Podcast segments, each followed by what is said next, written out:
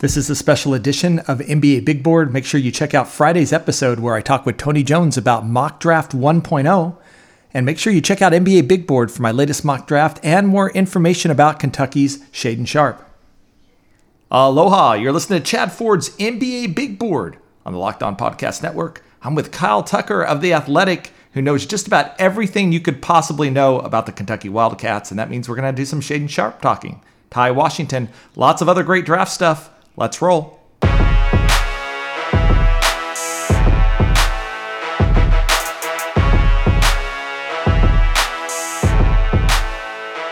All right, and we're back with Kyle Tucker of The Athletic. Kyle, thanks for coming on NBA Big Board today. Yeah, man, good to talk to you. We've uh, we've we've been connecting for a long time now. Long time. You've been covering Kentucky for a really long time, which means every year Kentucky is going to be in the conversation for the NBA draft. It, there were a few years that you and I were talking where they had like five first round draft prospects. Uh, looks like Duke might catch them this year. Um, you know, finally on that. It's it's been a little rockier for the for the Wildcats the last couple of years as far as having a wealth of, of draft prospects. Uh, but it looks like for sure they've got a, a, serious potential lottery pick this year in Ty Ty Washington. Uh, but that's not the big buzz, and that's not the big reason we're talking today. Uh, ESPN reports on Thursday uh, that Shaedon Sharpe uh, could be eligible for the 2022 NBA draft. I think the thinking before that was that he would likely be uneligible because he didn't meet the two prong requirement to be eligible for the draft. You have to be 19 years old. He actually meets that one, uh, but you have to be one year removed from your graduation uh, from high school, which we didn't think he was, but at least according to ESPN, he is. And so let's just start right there, Kyle, at the front. What are you hearing about his eligibility for the 2022 NBA draft? Yeah, I mean that's that's going to be the thing. Uh, you know, I think initially it was sort of put out as he is eligible for the draft, which is a little bit of a misnomer because he really can't be eligible for the draft until he's actually submitted, um, uh, applied to be eligible, and the NBA has reviewed all of that and you know rubber stamped it, I guess you could say. Um, and I think that the graduation piece of it is kind of the murky one, right? His his high school coach told me yesterday he graduated he finished up this summer, um, and no one has really specified beyond that. Uh, I think October yeah, 19th. What finished up means, right? yeah, what finished up means, what the exact date was. I mean, October 19th, I think, is the date that he had to have finished by, correct, for the start of the NBA season, for right. the whole season to have elapsed um, since he graduated high school. You know, there are questions like, okay, if he really, if he was done in the summer, why didn't he just come to Kentucky? Um, in the first place. You know, play, be here for the whole season. Even if you're going to sit out, why not just come? You know, it, it, there. Are, so it's a little bit murky. Uh, I do think, you know, they're probably going to be able to finagle it. I, I, would imagine if he really wants to be in the draft, um, he will be in the draft. the The big thing to me is that this this is not really a surprise to anyone. Uh, it was not a surprise to Kentucky. I don't think it's a surprise to NBA people uh, that that it's a possibility. I, mean, I think it's always been sort of like he might be, maybe I don't know. It's kind of close. It's right, you know, it's probably right there on that cut line. Um, it's going to depend on how how the his case is sort of presented and viewed, um, and whether he actually decides to do it. Um, but it's always been there. I mean, you know, it, it's gone back and forth about the, the definitive nature of yes, he is or he isn't. But the fact that he might be, and that he would potentially consider going in the 2022 draft was not news to anybody at Kentucky. It didn't catch them off off guard. I think that's what's really interesting about this is like the question I have about what happened yesterday, Thursday, as this was um, put out there, is like why, why was why did it come out yesterday? Why why is it why is now why the timing is curious to me. Like who who you have to ask yourself who stands to benefit in some way from this information being out there because it's really not new information, but it does accelerate some things or apply some extra pressures in different areas. You know, on John Calipari, does are you in use him or lose him mode now? Right, like with his fan base, that's exactly what has happened now. Like you either play Shaedon Sharpe this season or you're just wasting him because then he's going to leave and he's not going to play. And so now it has turned up the pressure on Cal to play him because that you know people assume he will be gone if you don't. Um, you know, does it make NBA teams spend more time looking at him and give more feedback and give a better sense for where he stands in the draft? Is this about trying to someone in in Shaedon's camp hoping to have a better idea of where he stands and whether he needs to play or sit, etc. So I, I think there are a lot more questions that are raised about sort of like what is the play here versus like this being any real new information. Yeah, it's really interesting. When I when the news first came across, I'm like, okay, someone had got to the NBA, and the NBA had had given given word back that that he is eligible. But from what you're hearing, that's not been the case. The NBA has not looked at this case or given signals to the family or to Kentucky that he's eligible. Um, is is that is that accurate? There I hasn't been. Any, I don't have any information to that to, to say that he's he is you know definitively uh, eligible. I, I think he's going to have to go through the process, you know, submit and uh, and would be have to be ruled. I think he's eligible to apply. He's obviously eligible to apply. Uh, so, so are a lot of people, right? Um, so that, that yeah, that's really interesting because I had a general manager who was skeptical about the NBA ruling at this a at this time about his eligibility until, like you said, there's an official thing. But maybe there was a back channel response or whatever. Let's let's just let's just assume for a second that that he is eligible. The second big factor that drops is that you've been talking to his family, you've been talking to people at Kentucky who say that the plan, at least at this point, still is to play for the Wildcats next season. Uh, to yeah. not enter the draft, right? I mean, that's that's the inf- info that you're getting, and I, I understand that this is always a moving target. You and I have covered enough drafts to hear guys say all the time, no, no, no, I'm not really that interested in the draft. And then they're in the draft. Uh, but right now, that is the message that you're hearing from his family, from his camp, is that the, the, they're not looking at the 2022 NBA draft right now. Yeah, and they almost all have used sort of the same language. Nothing has changed. You know, his mom said nothing has changed since the last time I talked to you. I said, so you're saying he, the plan is for him to be at Kentucky next season? And she wrote back, we were texting, yep, that is the plan. Um, and then I asked Cal about it today, and he is. I'll read you his direct quote. I said, you know, I asked him, does this this thing that came out yesterday does it change anything? Does it put you in that sort of use him or lose him mode? And he said, no, it doesn't change anything. It doesn't. He plans on being here next year. He's watching whether I play him or not this year. If he's ready to be able to be in games, I'll put him in. But he's a great kid. He's doing well. He's going to make practices even better. He's been here two weeks. But at the end of the day, you know I'm going to be for kids. That's how I do this. So, I mean, a few things in there. One, he and everyone I talked to, sort of off the record, behind the scenes, all said that same kind of thing, like that nothing has changed and the plan is still for him to be at Kentucky next year.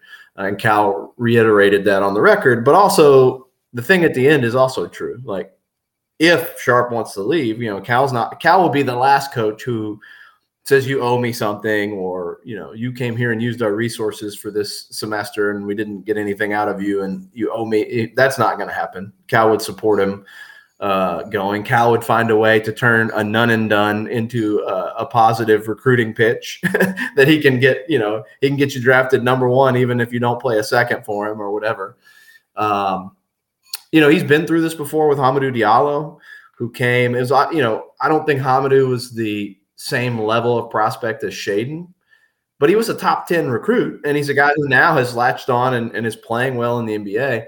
He came and he, it was this same sort of speculation on and on and on and on and on that whole year, that whole second half of the year about whether they should play him, whether he would play. He sat and everybody just assumed he was going to use them up and leave and never play. Well, he didn't. He came back and he played his year um, partially because he was really he really wanted to be ready. He talked about that. You know, I, I, know there are some dissimilarities in the level of prospect they are, but I would say in the talk around the player and from the player about being committed to actual development, to being committed to feeling more ready, maturity wise and physically, and all of that from a mental standpoint to last in the NBA versus just get drafted in the NBA. There is a difference. Like Shaedon Sharpe can go sight unseen and be a top 10 pick, maybe, or a lottery pick, maybe higher. Um, but w- you know, what if he's completely unprepared for being in the NBA? Then that doesn't do him a whole lot of good in the long run. And I do think that there are people around him who really care about making sure that he's ready. I think he cares about making sure that he's ready. And so I think that's a factor. And this is a really convoluted conversation at this point. Like who gets you ready better? Does it does playing college basketball get you ready? Does getting drafted and getting into the G League and a development team get you ready?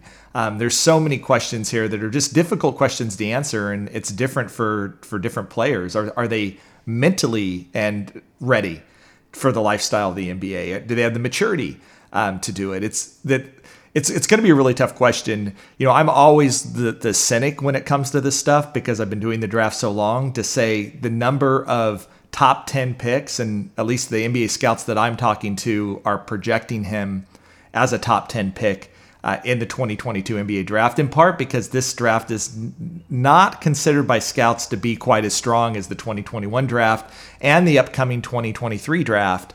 Uh, so, top 10 pick, it's it's pretty rare. It happens that guys decide to come back to school, but that's a lot of money, that's a lot of security, uh, and you're gonna he's gonna hear from NBA teams that we'd rather develop you than uh, letting Cal develop you um, for a year. Uh, and so, you know, and that's that's a really interesting narrative about what's going on. Let's so let's. Are you hearing the same thing about his draft stock? Then you know, somewhere as a as a top yeah, ten, I mean, maybe a lottery pick. I, he's a lottery pick. It seems like you know, unless and that that also just brings up like, do is there any value for him to play this year? Like, because you could only you can almost almost certainly only potentially tank yourself, right? I mean, if you're him, unless you're just unbelievable. But it's hard to think of a guy 18 years old getting dropped onto a moving treadmill in the middle of a season on a really good team that's already got chemistry. You know, after two or three weeks, and pl- suddenly just playing so well that he elevates from lottery pick to like number one pick. I, yeah, I'm I'm I'm with you. it's like a 10% upside and a 90% downside um, you know, to where to where he's at right now. And you look at some of the other heralded freshmen like Caleb Houstan, uh, for example, Patrick Baldwin Jr. or whatever, who come in and struggle and see their st- stock drop. We saw this with Brandon Boston last year in Kentucky, who was widely regarded as a top ten pick uh, and struggled uh, and ends up falling into the second round.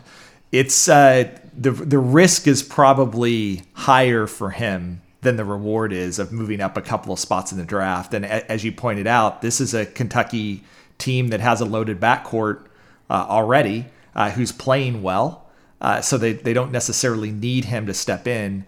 Uh, all of those factors, to me, point to if he's worried about his draft stock, if that's his primary concern, uh, he, he'd be he he do the and it's so interesting because NBA scouts recognize that there's some sort of almost mental flaw here that the the guy that we don't see is more attractive than the guy that we see a hundred times, right? Like it, it, shouldn't be the case, but it, it is what it is, and uh, it, that certainly seems to be the case.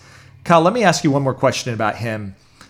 What are you hearing from Kentucky just right now about, you know, you talked about, uh, I read your article in The Athletic, and for our listeners, you can check out Kyle, and he has a really great breakdown of uh, a lot of this on The Athletic right now he came into Kentucky not quite in great shape. Um, he's been practicing, but not actually sort of like full scrimmaging uh, with the team right now.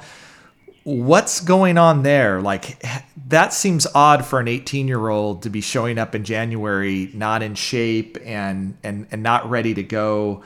Do, do you do you have a is there a backstory there about why this is taking this is taking the turn that it has just from a basketball standpoint. I think you assume if he's if he wasn't with his high school team and and he wasn't playing, you know, AAU after what July, um, you know, that's a few months of you know, and who knows what kind of shape he was in in the first place. I mean, he's so athletically gifted. Did anybody have him in like tip top shape? You would hope that people people around him would uh, be invested in keeping him in really good shape. But even his his folks like acknowledged like he wasn't in good shape. It was going to take him a few weeks to get into that kind of shape. I mean, because he he wasn't with the team. He wasn't, you know, and and the you know the personal trainer, you know, one on air and and you know one on cones is not the same kind of training you're going to get, you know, at Kentucky.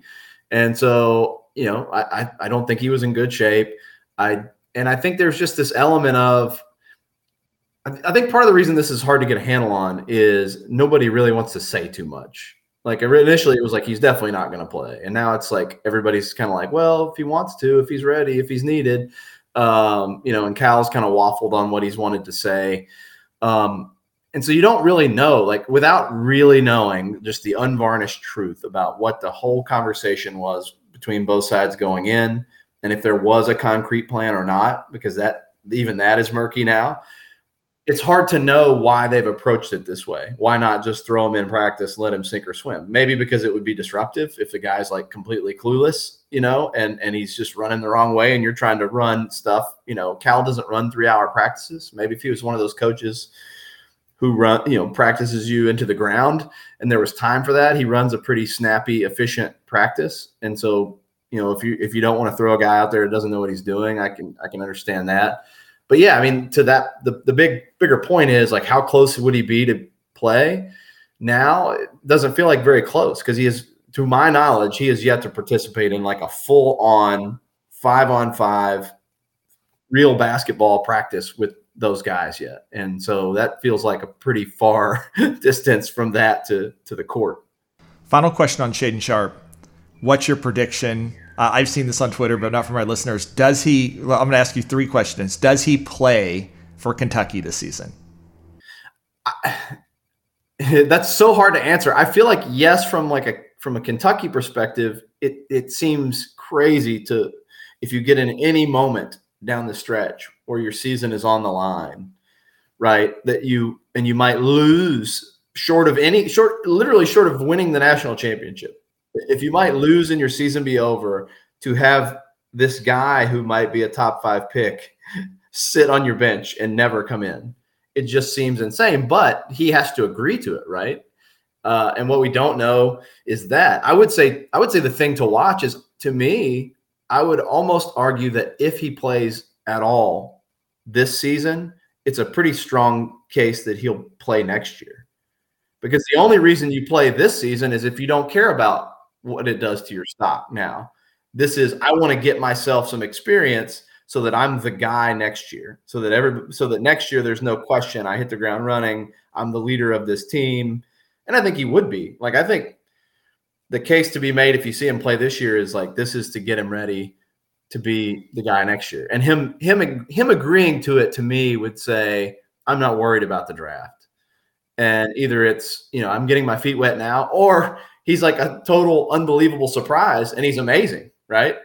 The other possibility is he's amazing. They they go to the final four, contend for or win a national championship, and then not one person at Kentucky is mad that he leaves. um, but the, the the real unknown is just how willing is he to do it, based on this. I, that I keep going back to like, why did this story come out when it came out? Who who who is motivated for it to be a thing now because I can't imagine Calipari's happy about it. I wouldn't even think Shaedon personally is very happy about it because it's just a massive distraction, like a big distraction bomb dropped into the middle of what has been a really good kind of resurgent season for Kentucky. Um, why is it out there? I don't know. All right. That's a that, that was a good nuanced answer uh, in the in the age of in the age of hot takes. Do you think he's in the 2022 NBA draft? Ugh. It's it's uh, these are such hard questions to answer. Like like intuitively, I'm kind of like you. Like skeptically, I just go like, of course you're gonna go, right? The like, agents are gonna get to him and his family. Like yeah, I mean, my brain just says like I can't think of I can't think of like two people on the planet Earth you know, that would do that would not go. You know, and so I guess I'm going to say yes, he goes to the draft. But I have this sort of like nagging thing in the back of my mind that like I that I I, I trust at least the sentiment behind. There are people, including Shaedon, who care deeply about him being ready and not just getting drafted high, like actually being ready. You know, and I've seen I, I thought Hamidou would would ghost him. You know, I thought he would do that, and he didn't. And so there is some level of precedent for it. All right. So that sounds like, and, and I really like this answer. One, it sounds like you're saying, look, I'm trusting what the family's saying right now, but we also know that right now is not is not April and May, and and, and things can change a lot. And uh, guarantee the agents are um, going to be chiming in more than ever to his family right now. And I'm, I'm sure their advice is going to be because I've talked to several agents, is going to be don't play a game right. and right. come out and let thing, us handle that. Mm-hmm. One thing I would I did want to throw out there, and it's in the, the thing that I wrote today. Um, I have heard he is just killing name, image, and likeness. Like he he is like the leader, I think, for Kentucky. He hasn't played a second for them. Nobody's even seen him in a Kentucky jersey, and he's already got a ton of name, image, and likeness deals. He can't. So money isn't the issue. Yeah, he can. He can get. You know, he can do those deals in Canada, where he's a pretty big deal. And I think if he plays, it's even more. If he comes back next year, it's way more. I mean, if he if he defies the sort of the conventional wisdom and and says like, "I love you, Kentucky. I want to come back there," like the, his level of popularity with Kentucky fans, you could you could write him a blank check. Still, a lottery pick's getting what ten to twelve million. You're not going to match that name and likeness, but does a couple million, you know, does a million and a half in that in NIL money sort of give you the the the luxury of patience. That's a that's a that's a thing we never could ask before. Now, now it there's there's at least that possibility. All right, he's Cal Tucker of the Athletic. Uh, we're going to talk Built Bar, and then when we come back, we're going to talk about Ty Ty Washington. It's the new year, so that means New Year's resolutions. If yours is about getting fit or eating healthier, make sure you include Built Bar in your plan. Built Bar is the protein bar that tastes like a candy bar, maybe even better than a candy bar. Built Bar makes it easy to stick to your resolution because it tastes so good. You'll want to eat it, unlike other protein bars, which are chalky or waxy or taste like a chemical spill. You want to eat healthy, but it just gets so boring. By like week three, you might be thinking, this is not worth it. Like, where's the chocolate? Built Bars are covered in 100% real chocolate. Most Built Bars contain 130 calories, 4 grams of sugar, 4 net carbs, 17 grams of protein. Compare that to a candy bar, which usually has around 240 calories, 30 grams of sugar, dozens of net carbs. So here's an idea for the new year go to all your secret treat stashes, home, in the party, at the office, in the, in the car, wherever. Throw out all the sugary, calorie filled treats. Replace them with Built Bars so that when you're craving a snack or treat, you can reach for something that's healthy and tastes incredible. And there's so many flavors to choose from coconut, almond, peanut butter, brownie, uh, raspberry, cookies and cream, salted caramel, mint brownie, and many, many more. In fact, Built Bar is always coming out with new limited time flavors. So check out built.com to see what's new. Go to built.com, use promo code LOCK15 to get 15% off your order. Use promo code LOCK15 for 15% off at built.com.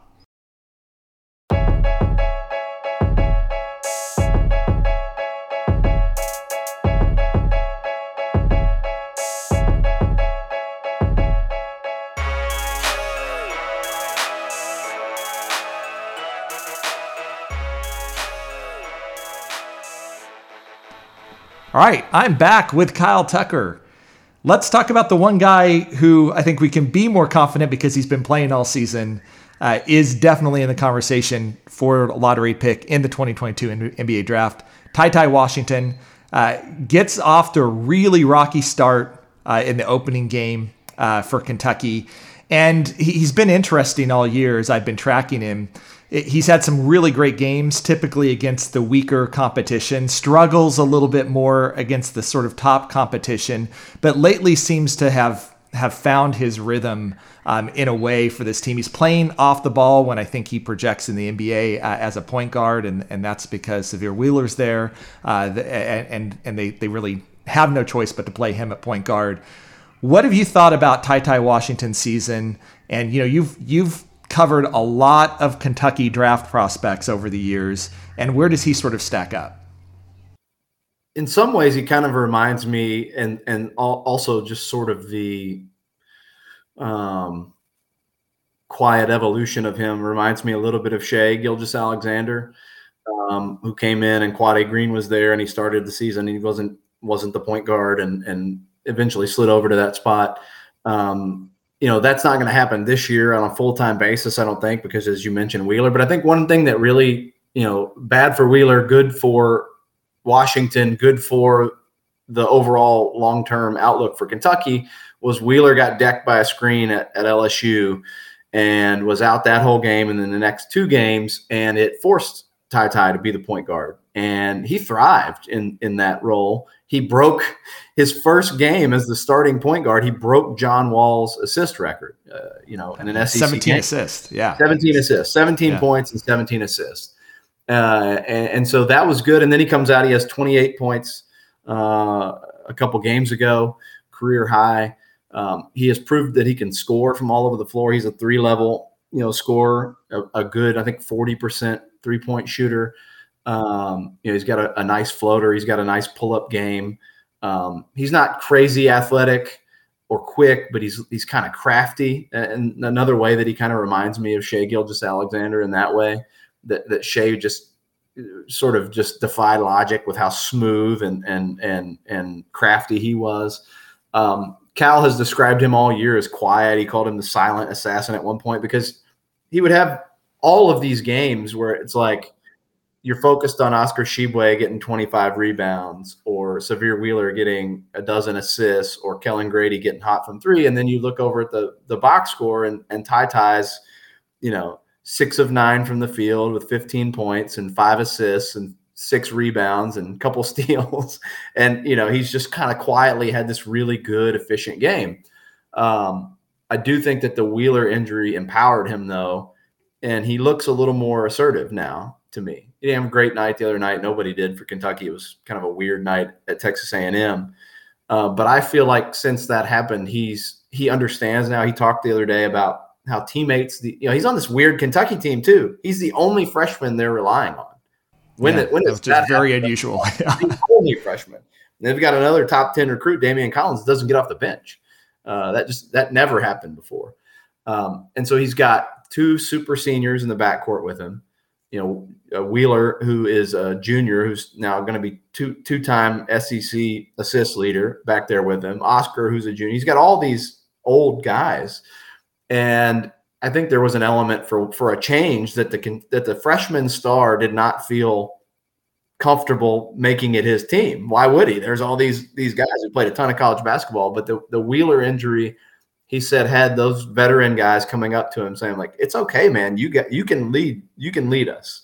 You know you're good enough. Like this can be you, you know your team. And he felt empowered by that. He felt, empowered by cal saying it. And so i think it's going to be interesting now that wheeler is also available and back and, and back in his spot as a starting point guard what does Cal do with him down the stretch? Because I do think there's the possibility that Wheeler shoots you out of a game or turns you over out of yeah. a game in the tournament. Texas A&M game, yeah, and yeah, eight nine turnovers. And I think their best bet is probably going to end up being putting the ball in, at least in, when it matters at the end, putting the ball in Ty Ty Washington's hands. And I think what his draft stock looks like at the end of the season will heavily depend on what does he look like in those moments you know, against the good teams in the do or die moments. And he did hit a couple. He wasn't on for the duration of the game, but he did hit the two biggest buckets of the game at the end against Texas A&M the other night. You know, tough, good looking pull up jump shots that were feathery. He's got a, a beautiful touch. Um, can he do that? You know, can he not be rattled uh, in those moments? That I think that he's if, if he does that, if he handles it, one Kentucky can go to the Final Four and two, I think certainly he's a you know in the consideration as a top 10 pick. In my book I, I, would you know i would view him very much in line with where how people viewed him uh viewed Shai Gilgeous-Alexander you know coming out. I think it's a really great take. Uh, and his his stock is sort of right there on the top 10 bubble you know somewhere between you know the mid lottery or the late lottery to to maybe cracking the top 10. And I, I think that is going to be the thing. I think the thing that scouts are still waiting to see is how he plays in those moments, especially against the elite teams and against elite athleticism. As you, as you pointed out, that if there's sort of a weakness to his game, he's not the super explosive athlete um, that that sometimes you would like to have at that position. And so, how does he handle that athleticism defensively, offensively? Can he get by guys? Because I think the shooting is there. I think the poise is there uh, a, lot from him, like you talked about as a quiet assassin. He's a really interesting prospect. And look, Shai slid to I think 11th in the draft. Um, and, and and clearly, if you go back and do a redraft, that was that was a big mistake. But he was a guy, you know, they're similar too in that like they were kind of in that same range coming out of high school. You know, they were highly regarded, but you're you're talking about you know, well, actually, I guess by the end, Ty Ty had moved up quite a bit, but you know, towards the end of their final seasons of high school, they were like in that 30 range, you know, in among high school prospects. And it didn't take long. Almost immediately as they got to Kentucky, you start hearing buzz. Like I remember the going into that season, I was out at USA, I think it was USA camp, you know, asking people who's going to be the surprise of this team. And it was like to a man, it was Shai Gilgeous, Gilgeous Alexander. He was the seventh highest rated recruit they signed that year because they had this crazy class of seven or eight five stars. Um, but everyone knew as soon as they got a look at him, just because he had this sort of like natural maturity. And that's another thing that people talk about Ty Ty and have from day one that he's on a team full of veterans, he fits in. He, he has a, a poise and a maturity and an unflappability. He talks about he doesn't ever let himself get sped up. And I think you see that. Um, they're different. Shai, Shai and him are different in some ways, but but I think in some of the really good ways that you would want to attach like draft value to, they're very similar. All right. We're going to come back one more time and we're going to talk about two fringe uh, NBA prospects that are also on this Kentucky team with Kyle Tucker, the athletic. We'll be right back.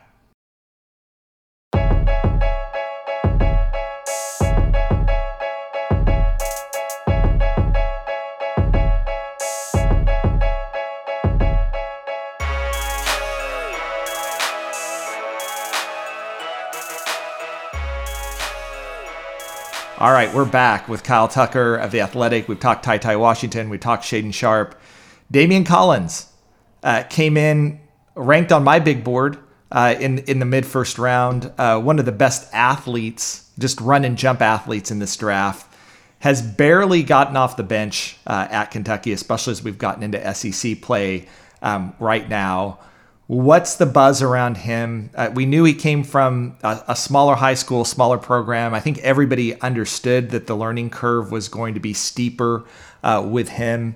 And I think that the question on everybody's mind now is he still an NBA prospect this year in the 2022 NBA draft? Is the thinking that he's coming back for another year and he's going to be empowered maybe with Shaedon Sharpe? That could be uh, quite the athletic guard front court um, option together. Uh, what do you think about him? I think from what I gather, and again, this is like one of those deals where you never know how many people end up in in their ear, right? And and change the conversation. But you know, talking to his family and talking to him uh, and those folks around him, I I felt like even going into the year there was a there was a a sense of I think realism. You know, I think they understood. Um, what the situation was. I mean, he get a town of five thousand people. When you say small, it's it's tiny. I mean, he was he was playing against nobody in high school. Um, you know, he, he rides he's six, six foot ten kid uh, who wears I think his mom said 32 42 are his jeans, which is a ridiculous dimension. Know they sold those. Yeah. His, yeah, his feet touch the ground. He rides his horses. He owns a couple horses out there in small town Texas. You know, football country they understood, I think, that there was a development piece that was going to have to happen physically. I mean, if you looked at him, his arms are ridiculous. He has crazy, you know, go go gadget arms. He's got an insane leaping ability. He's got great sort of natural timing and blocking shots. Uh, but he's also he was like 180 pounds.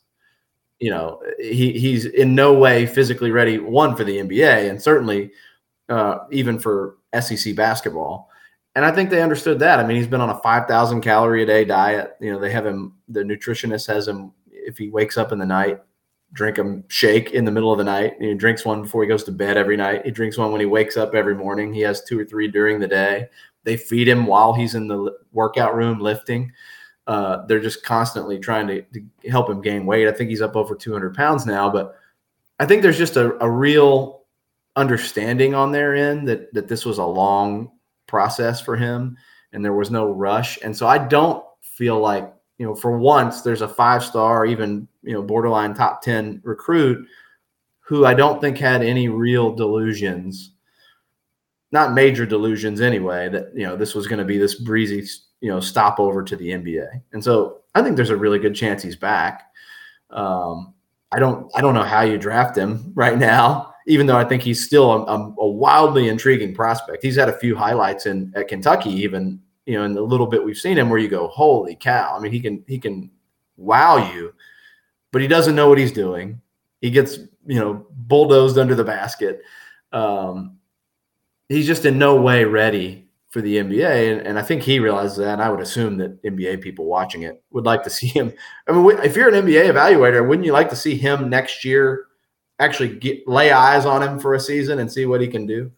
You would think, Kyle, uh, but Greg Brown is probably a somewhat equivalent example from last year at Texas. Same freakish athlete. Actually, got a lot of minutes at Texas, but but struggled in those minutes. I think he went like the first two months of the season without an assist. Uh, you know, Greg Brown did, and he still got drafted. Uh, and you get drafted on upside and talent. My guess is if he's in this draft, someone takes him in the second round. Uh, and you know does the same thing Kentucky's doing development. But I think in this case, developmentally, given all the background that you've talked about, this is this is to me a much clearer case of why it would make a lot of sense to come back and stay another year at Kentucky uh, and and especially if Shaedon Sharpe's coming back and, and be a much bigger piece of this team uh, and just grow in your feel for the game, which I think is part of you know where where you're getting at with him. And need. I mean, the other thing is that they haven't recruited over him, right? Like there's they they. I mean, not that they haven't tried necessarily, not tried to recruit over him, but they haven't. They they've just missed on all their big guys. They've had a, they got a great recruiting class coming in. If Sharpe is in it, then they've got three of the top ten players in the class coming in. Cason Wallace, a really intriguing guard.